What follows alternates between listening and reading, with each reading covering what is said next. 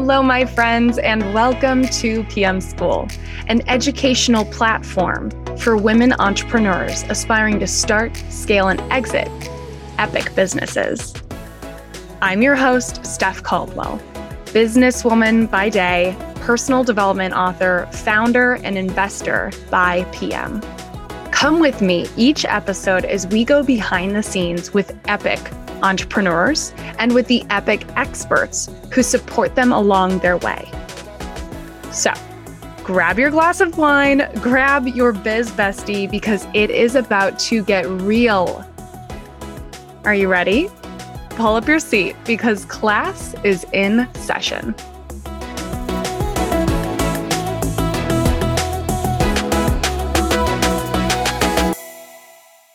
Hello, my friends, and welcome to another episode of PM School. I'm so excited to have you here.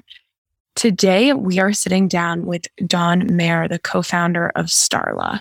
Starla is the first and only premium alcohol removed wine created for wine lovers, wishing to nix the spirits but savor the experience. Their trio of varietals, red blend, Sauvignon Blanc, and sparkling and sparkling rosé are delicious for sipping, socializing, and pairing.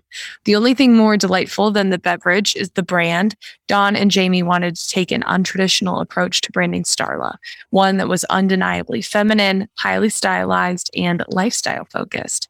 So, with a push towards the beauty and fashion world, they worked an amazingly talented design team to give Starla her fashion forward image from bottle to brand.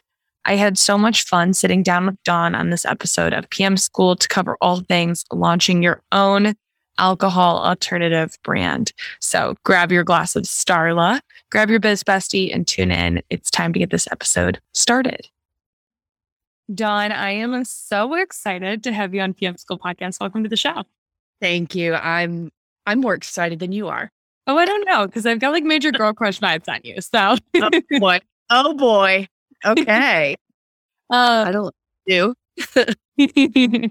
well, our favorite place to start on the show is with this question. I can't wait to hear your answer. As a kid, what did you want to be when you grew up?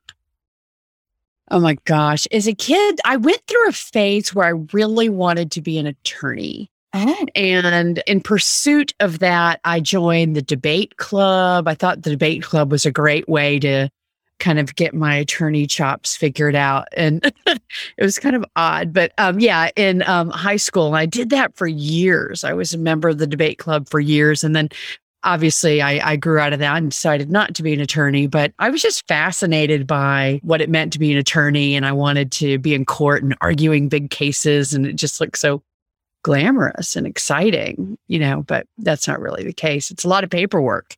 Oh my gosh. So fellow fellow attorney nerd over here. oh, no. I did Model United Nations when I was in high school. like I'm gonna go and like become a political, you know, blah blah blah, whatever. Ended up with uh, I through that like ended up meeting with the I don't know the Lions group or Lions something in in my local community. Ended up with a job in a law office. Got there and was like, this is not for me. What am I signed up for?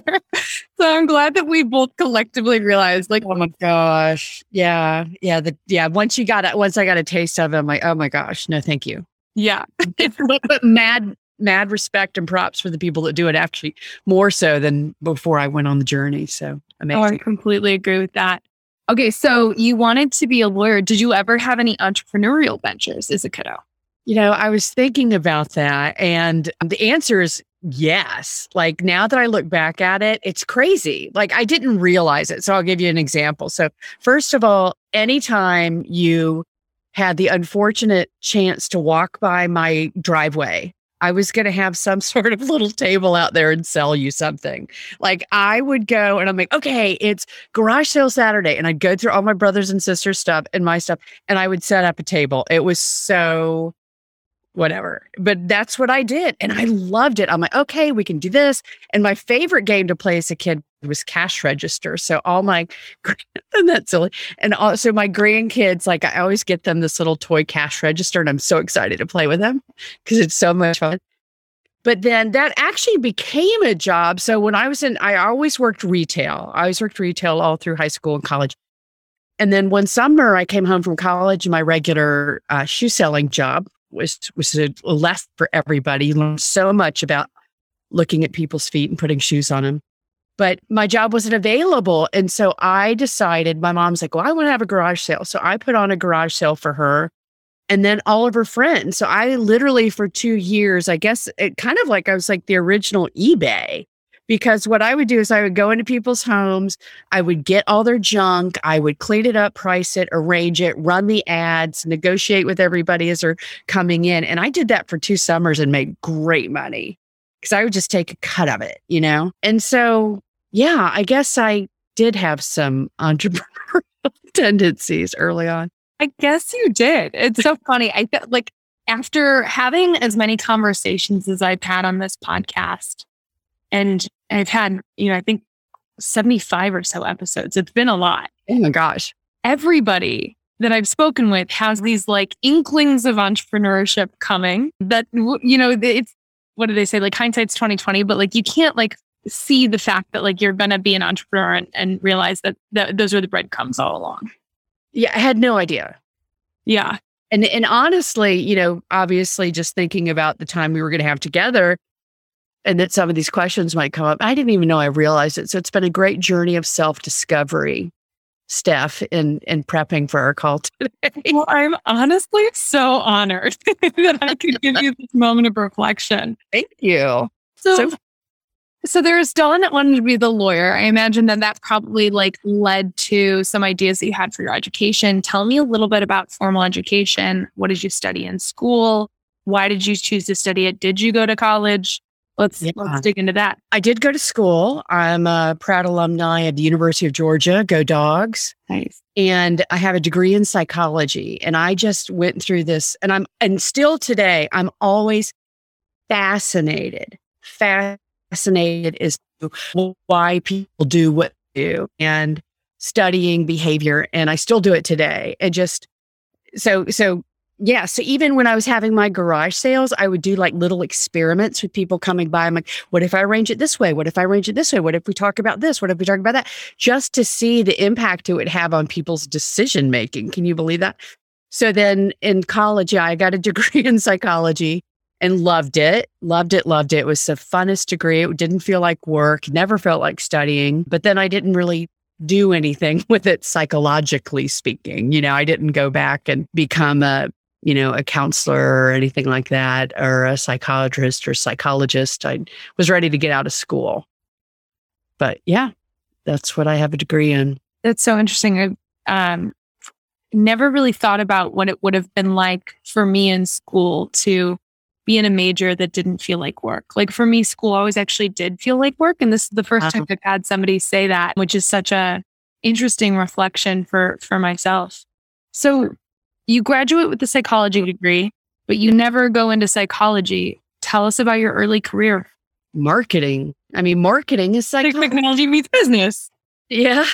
so, you know, I started out, I started out, I, you know, I've worked really all my life, literally all my life since I was old enough to work. And even before then, just kind of always made my own money. But I got jobs in telemarketing out of it while I was in college. And that was super, super interesting because, you know, your job is to keep people on the phone with you and get them to say yes to raising money or, you know, buying a set of books or subscribing to Time Life Libraries music or something like that. And that was super fascinating because you meet all kinds of crazy people doing that. But eventually I found my way into more of a traditional marketing environment and really found my way into advertising agencies. So that's really where I grew up, kind of an advertising brat kid, I guess. Been in that for the majority of my life and no regrets there, no shame in that game, and really enjoyed it. And you can be very entrepreneurial within agencies too. So the ideas you have, the time you spend with clients working on their business together and their goals, you have a chance to really flex in that. So that's a lot of fun. Were there any businesses like in, in your early career as you started getting into your career and like establishing yourself as a marketing professional that just really resonated with you either from like a branding perspective or from a you know industry or sector perspective is there anything that you know kind of stuck out to you? Gosh, you know, I've always been and not very consumer centric. Like, what is the right thing to do for the customer? And what always sticks out to me is when you run into businesses where they don't do the right thing for the customer. you know, it's like, how hard would it be to give the customer what they want? Not very, not very. Just think about it for a minute. But, you know, trying to think of, you know, I, I worked, I've worked with some of the world's largest organizations, companies, clients, and the ones that are always the most successful, always are the ones that put the consumer first what is it the consumer wants? What is what is their path to happiness? And in this relationship and it could be something from you know buying a can of hairspray or coca-cola to buying a car purchasing a car. But the ones that were always the most successful always did it with the consumer in mind first not you know well we've got to make this much money and this is what you know we need them to buy or do. It was always what does the consumer need? And those businesses today are still thriving as a result of it. Yeah, there's something that you said in there that really resonates with me. There's a amazing alcoholic and non-alcoholic rosé company where I'm an investor. And when I asked the founder to tell me like the inception story for the brand, she was like, I just got obsessed with this idea of creating something that the my dream girl would be so proud to have in her household and share with her friends. Uh-huh. And like, yeah, I was like, that's really beautiful, you know? And I think to me is honestly like one of the reasons why when I saw Starla for the first time, I was like, oh my God, like this is amazing. Like this is the thing that I could, you know, see myself gifting to anybody that was was not interested in kind of consuming alcoholic wine. So I would love to hear a little bit about what the inflection point was for, you know, this amazing career that you built and and then the idea to to start Starla. Well, you know, for like most inflection points in people's life, it's usually around a life event, right? So I'm closer to 60 than I am 30. I have two amazing grandchildren, a beautiful family. And, you know, as I was getting older, I'm like, I've got to be around to take care of my family and, you know, enjoy this time and all those things. I really was questioning my relationship with alcohol. And I was like, you know, does Gigi, that's my, that's my grandma name does Gigi really need to have a hangover if she's, you know, hanging out with toddler children? The answer is no. The answer to that question is, oh, hell no, right? So, no, no, no.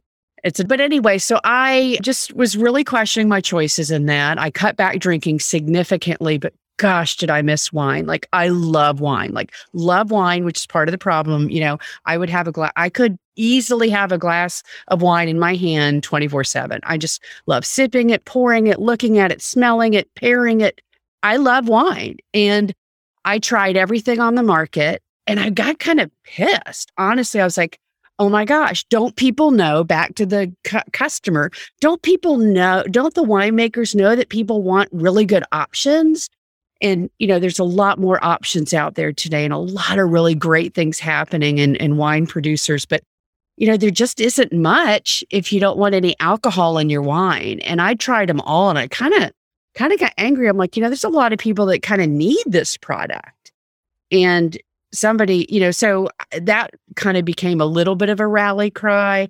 Creating something for myself was part of that, you know, the challenge of seeing, can I make wine? You know, let's let's let's give that a try and see what happens. But definitely the inflection point of where am I in my life? What do I want to do with it? And uh, Gigi needs to get her act together. I love it. I think it's like this key insight, right? That you have that leads to like, well, how come this hasn't happened? And like, what would it take to do this thing? And I understand, um, and correct me if I'm wrong, that you also have a, a co-founder, a business partner, J- Jamie, I believe. Yeah.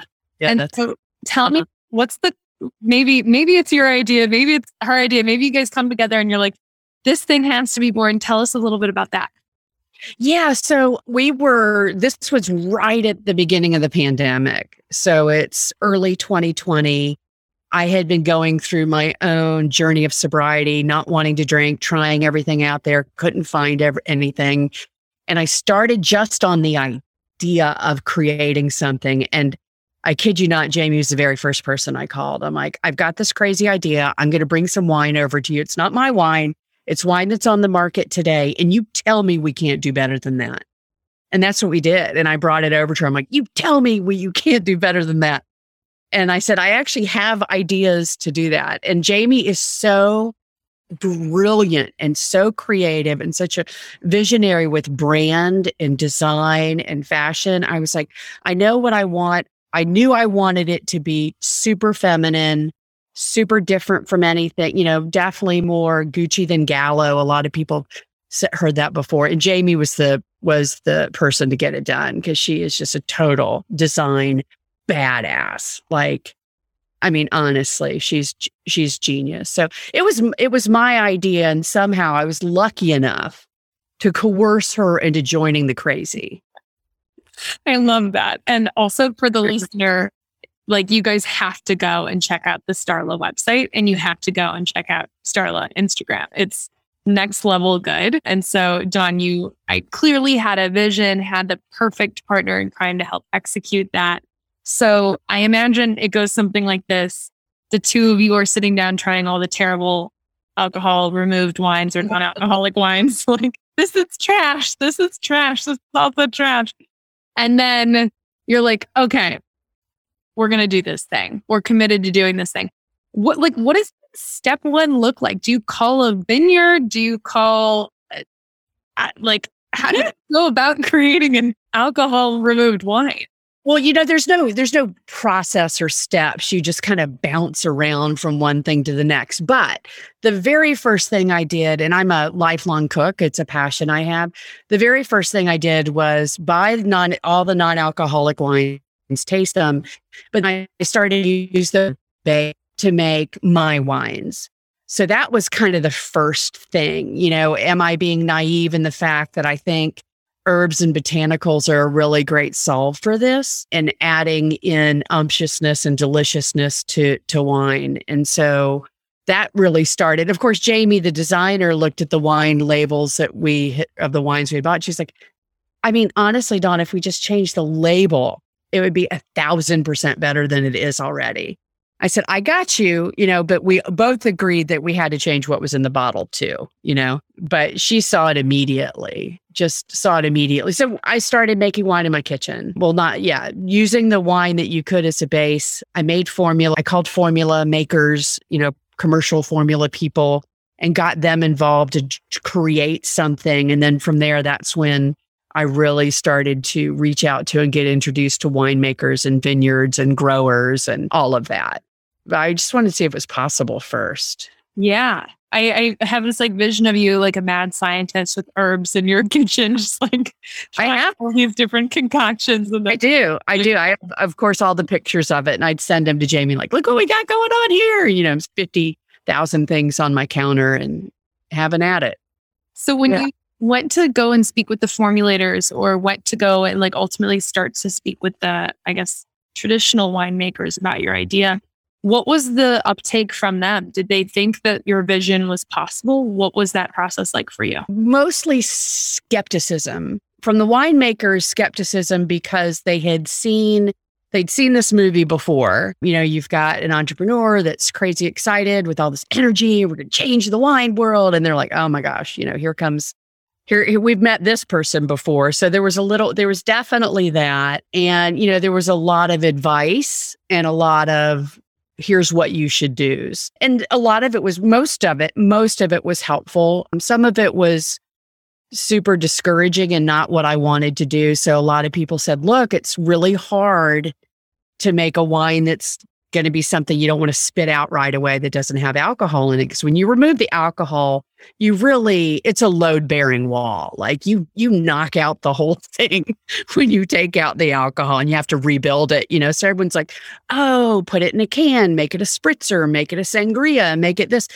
And when i started this journey i said no no no. It has to be for me to check the box it has to be delicious on its own in a glass so all this, the ideas of cans and sangrias and mixers and spritzers and all that, I didn't follow up on any of those things, although they were very adamant about wanting, about needing me to do that. And I was like, well, whatever, you know, what's the worst that could happen? Let's just keep going. But I, I knew in my heart, in my bones, that people needed this product. I knew it. I knew women needed this product, especially. So I just kept going. I am like envisioning this like beacon, right? Of like what the brand represents and your just like magnetic desire to be like, I will not compromise. This needs to exist.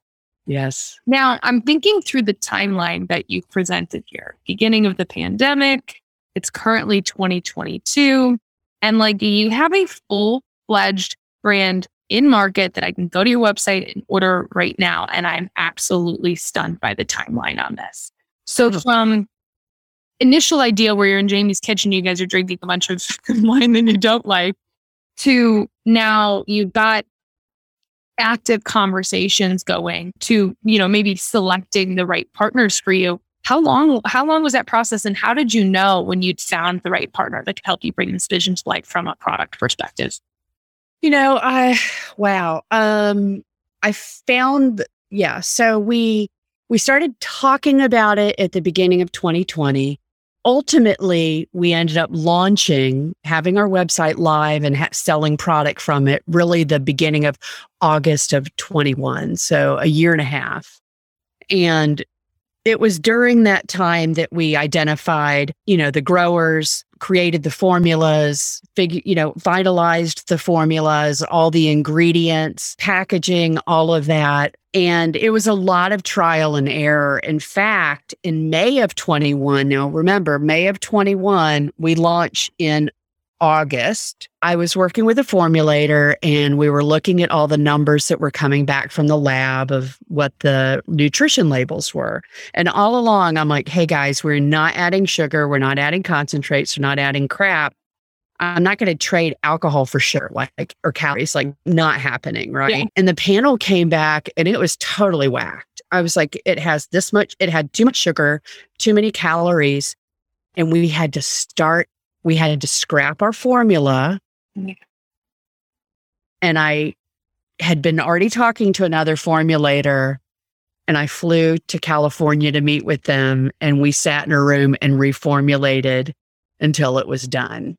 Wait, so 4 months before your commercial launch, scrap your formula and start yeah. over with yeah, we had picked out bottles and corks and uh-huh. labels. We were building the website, you know, all this is happening. And I was like, I can't launch a product. I have a really good friend, a business colleague, Tracy, that I've worked with for years who's diabetic. Mm. And I remember when I was thinking about the the sugar content, right? If you're trying to really monitor your sugar, you can't have any more than 20, you shouldn't have more than 24 grams of sugar in a day, right? Well, a glass of wine, a regular glass of wine has about half that, you know, so it's real easy to, to. We should have never told me that. Now I'm screwed. Yeah. Well, you've got to be careful.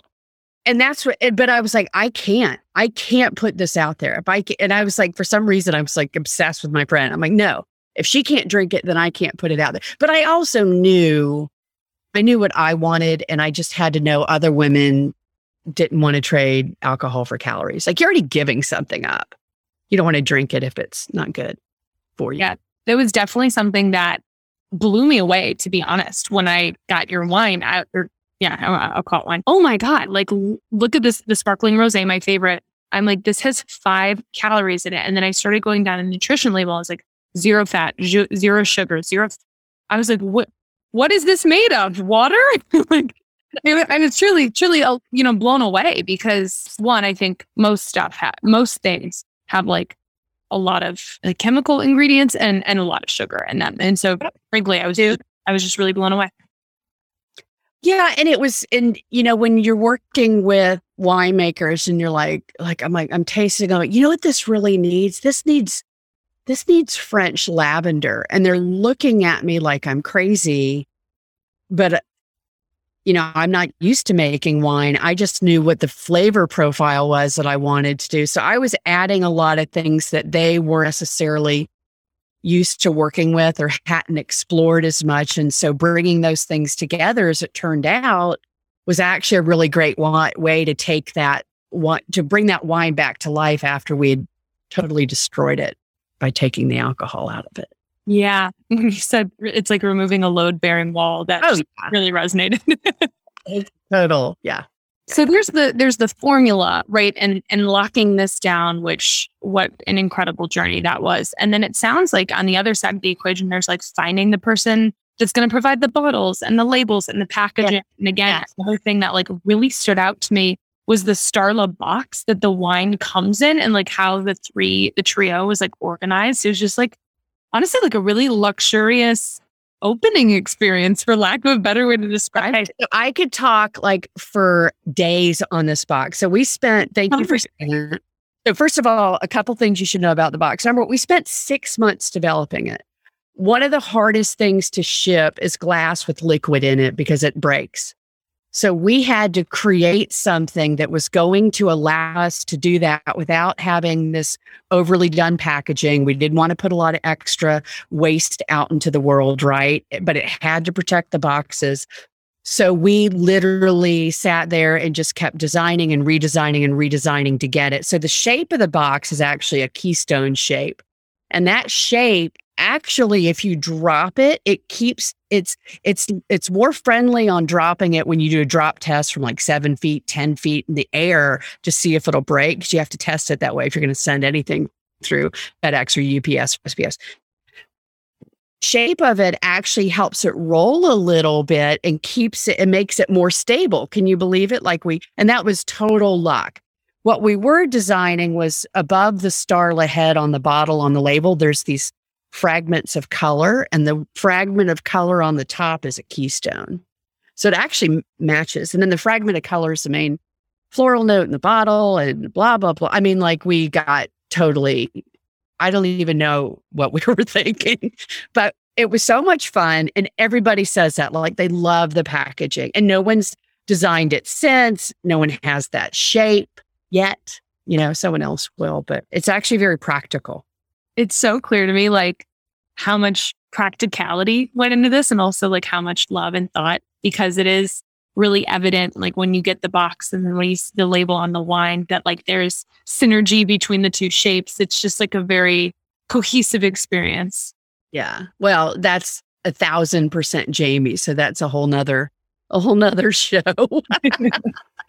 I have genius. Yeah. And just like thinking about this on my end and kind of like adding up the dollars from, you know, testing in your own kitchen to formulating to generating the box and branding and the website and all the things, I have to imagine that this is a slightly capital intensive endeavor. Tell me a little bit about just slightly. Tell me a little bit about your your journey from a capital perspective and and how you guys have funded this business and and you know how much it, it's taken so far if you if you are open to that sharing that. Yeah, yeah, I'm happy to. So we've been 100% self funded. We haven't gotten any outside funds. And I think, I, you know, when we were speaking earlier, I mentioned I was kind of an agency brat. Part of that was being fortunate to be a part of some startups and participate in those exits. And so I had some capital that I was able to, that was already, you know, that I'd already generated from other exits that I was able to roll into this company and use it for development.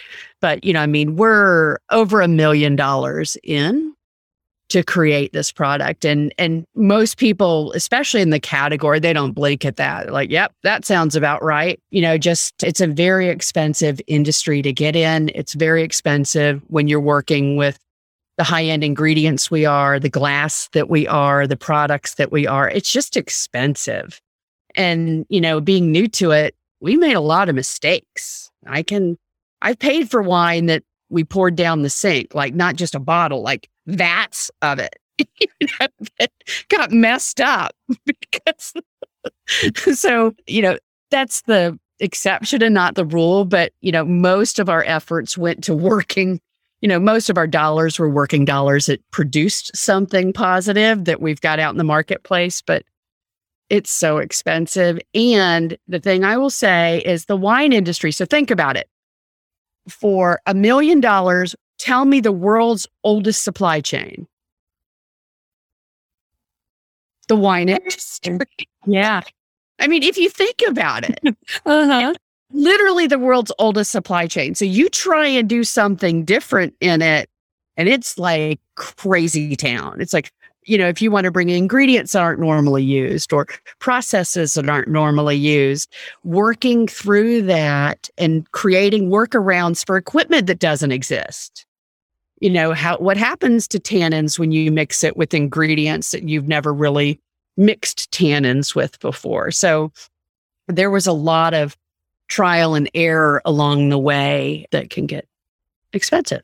Wow. There there's a quote that I'm going to totally mess up that my dad says all the time. He's like if you want to like get like succeed in the wine industry, like be rich, like that's like the essence of it. And I'm like, "Oh, well, that's an industry that uh sounds like it's got some pretty high barriers to entry. I think I'm going to go choose a different one." yeah. I mean, it's it's yeah, a lot of people have mentioned that to me. I know. But I feel, I think we've been responsible with the resources that we have. We've done the absolute best that we can with them. And I know that the return is going to, to pay out. Yeah. Um, so I'm, I'm thrilled with where we're at from a product and a branding perspective. So regrets there.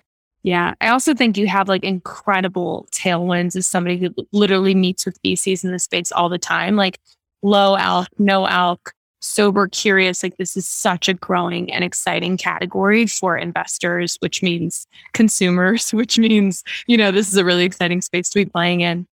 I feel like i want to take us to a specific moment. Tell me about the first time you tasted the like the final formula for that may launch. Like all this culmination of so much hard work and adventuring and screw ups but then you you get to to what you're going to put out in the market. What was that moment like for you and, and jamie the the the the product that we launched with the what we launched with? Oh i it, i it still doesn't seem real stuff. It's still i i don't know. I haven't i haven't really processed it yet. I mean i had tears of joy and i was like i can't believe this. I just i can't believe it. Like we're gonna do it. And I still kind of wake up every day like, are we doing this? Like, is this happening? it hasn't it honestly i don't know that it's hit me because i'm still so and you know this talking to entrepreneurs you're so in the next hill to climb and challenge to solve for there's very little time to reflect very little time. So in in tasting it, there was definitely some tears of joy and gratitude, but they were short lived and dried up quickly. Mama's got to keep pressing on. Mama's got to keep going. Gigi's got to keep going. Got to go. Come on now, people. Oh, that's so great. Yeah. Uh, maybe maybe a moment of reflection for the listener who is likely an entrepreneur that's early on in her own journey what were some of the biggest lessons that that you've already experienced now looking back on the the last two years that you think would resonate with her that you kind of like wish you could just get ahead of if you could do it again? You know as an entrepreneur as an inventor as a creator you have in your mind what's possible. And a lot of people aren't going to understand that and that's okay.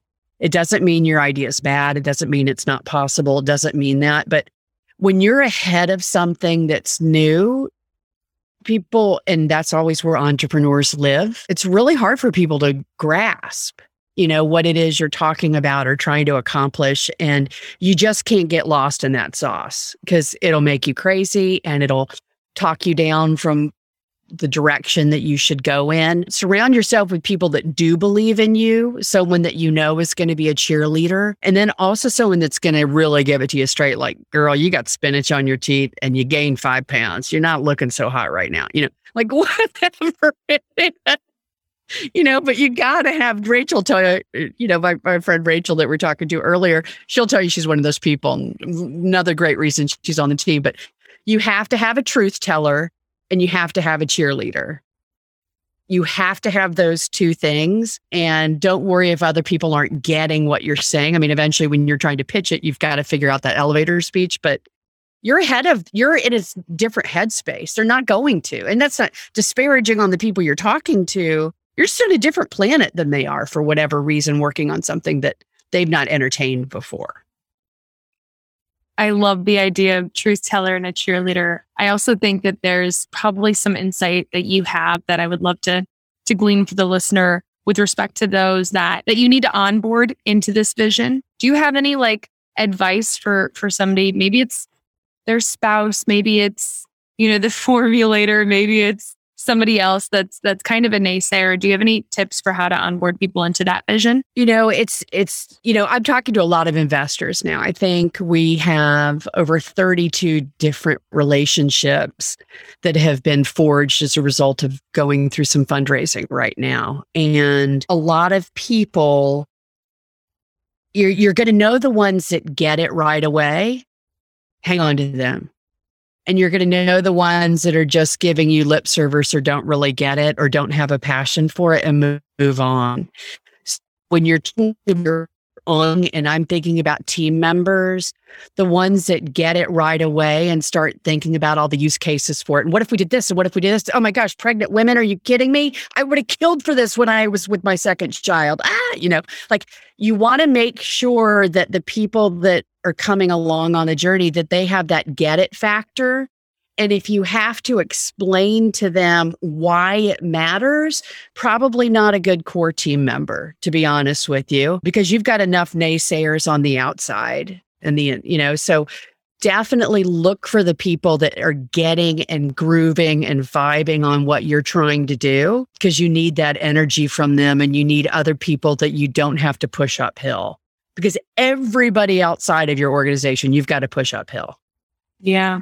Maybe if you're open to it, I'd love to hear you speak a little bit about just like hiring the right team members and like, you know, building, building your bench with the, the right folks is somebody that's, you know, truly uh, a leader in, in many ways. Like, how have you thought about hiring for the team at Starla or what tips do you have for entrepreneurs that are kind of making their first few hires within their businesses?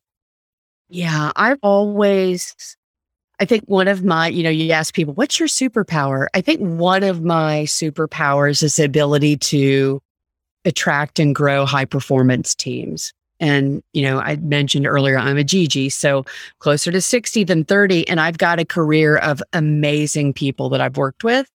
So for Starla, it's about getting the band back together. There's very few people that are working on this team that I don't have a prior working relationship with if you're brand, I mean, so even if you're just starting out, there's going to be people you met, know, you know, people you really got along with, people you admired that you work with. That's a great place to start. No one's going to have your passion for it that you do, especially if they're not putting money into it. You know, they can come close, but it's very different when it's your money. But, you know, look for people that you've just met along the way that you respect and you like the work that they did or the attitude that they had and hire for attitude and aptitude. It's not always experience. In fact, if you only hire for experience, it'll shoot you in the foot. So you've got to look for the kind of the the more intangibles, but look for that with people you've already oftentimes already met or worked with.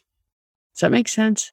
Am I making sense? Yes, that makes so much sense. And I'm just like thinking I've got an open job rack right now. And I'm like, hmm, how do I apply this?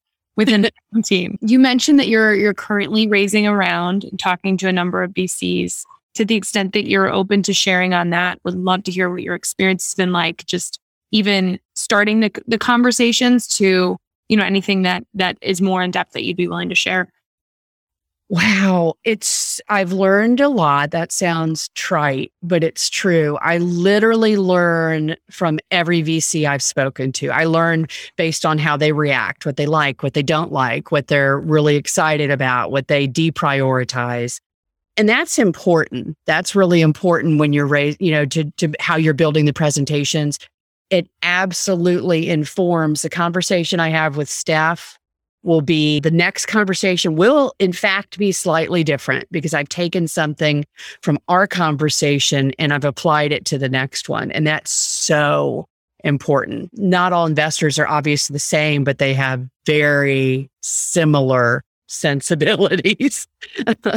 and you know, they're they're oriented towards investing in dollars and things like that. So just learning from each one and taking and taking that forward in the next conversations really critical. And, you know, the ones that just, you know, there's people that you talk to that just, you know, that they don't, you know, they're, they're, if they're not getting it, that's okay. They're just not the right partner for you. How much of the time in these investor conversations is spent like focusing on things like what the market's doing versus like what the product is versus the current like business mechanics and like margins that you guys are getting in the state of the business as is? Maybe speak a little bit on that if you'd be willing. Yeah. So, you know, because we're in this, you know, fast and furious non alc low out category, at this point, many of the investors are already up to speed on the velocity of the category. So it's not a lot of education on their part to say, you know, Dry January had this many people. This is how many people are drinking. This is where the, you know, categories going. It's really more about, okay, that's interesting, but specifically, why is your product and your team set to win in that environment. So it's really letting them know that these are the plans around it and why, you know, in particular, Starla is so important. I will say that one of the classic challenges we have is I believe that one of the last bastions of creativity or, or of, of, of how to compete is creativity, right? And Starla is very creative. It's a brand. And when you're talking to people whose jobs are normally on a spreadsheet, and you're talking about the power of a brand and how much women are going gaga for the product and the brand work that we're doing, a lot of that is lost in those conversations. And so that's just a that's just a fact. And so a lot of times people will be interested. It's just because they saw the work that we're doing with Star on the brand work, but oftentimes with investors, that brand conversation is, it just goes completely out the window. That's so interesting and like directly related to conversations I've had, you know, in the business that I'm in. There's like the the quant smart people that are in the spreadsheets and then there's the branding smart people that are in like the community building and like the idea that like a brand is a brand and that matters to consumers how do you you know weigh the value of the two in, in your head I would I would advise any investor to really look for both because a brand is an insulator that will help you weather the storm and compete against others when new entrants are coming on and that you know will have a loyal and fanatical following of customers. That is an intangible that you just can't i mean that that when you put that with everything that's in the spreadsheet. And we do, you know, we still have all those things. That's really the killer app. That's really the killer app because, in my opinion, a lot of people can invent new things and create a spreadsheet that shows how you're going to make money on it. But you have to build something people care about. Yeah, I completely agree. Dawn, we've covered a lot of ground in this conversation, like a lot, a lot from you being a kiddo and like optimizing garage sales to formulating and creating this epic, beautiful brand, just Starla, which is now raising around. So you guys continue to expand. There's probably a listener that's going to be taking this in, whether she's like on a walk or sitting and and hanging out at her kitchen island. That's like, oh my gosh, this could be me. Like this, this is my story. Or, you know, I have this big dream in my heart. What's your advice? Well, first of all, it's never too late. You know, I'm a lot of times when you think of entrepreneurs, you're thinking about 20 somethings and 30 somethings. And I'm close, you know, again, I'm a 50, late 50 something. So it's never too late to think new thoughts and innovative things and something different. And just because it hasn't been done doesn't mean it can't. And again, that gets back to then building out your your tribe of people that are going to help you get there. Get get a truth teller and get someone that's going to encourage you and see what those conversations look like. And you could probably take it to next if you've got if you've got a good idea. Yeah. Yours care about. Thank you so much for coming on the show, spending your time this way, mentoring all these women that are going to listen to this episode. For the listeners, where can they pick up Starla? How can they support you? Give your your plug. Oh boy, thank you. I appreciate that. So you can uh, pick up Starla at uh, starlawines.com. Follow us at, at Starla Wines on um, Insta and TikTok, Facebook. And then if you're in Texas, a lot of the retailers in Texas are carrying us, but look for us. We just uh, started some distribution in California and New York. And so we're selling to all 50 states. So hopefully coming to a wine glass near you soon. Woo! Thank you so much for being here. If you loved this podcast, and I truly hope you did, make sure you're subscribed so you'll be the first to know every time we drop new episodes. And if you haven't already, head over to pmschoolpod.com and subscribe to our newsletter so we can keep you in the loop as we release new PM School resources, invites to events, and trips abroad. If you're feeling extra generous, please leave us a review because it really makes an impact on our ability to book epic guests and keep this mission in motion. Last but certainly not least, if you feel so moved, take a picture of yourself wherever you're listening and tell us what your biggest takeaways are by tagging us on Instagram at PM School Podcast. All right, until next time, go be epic. We see you, we support you. Cheers.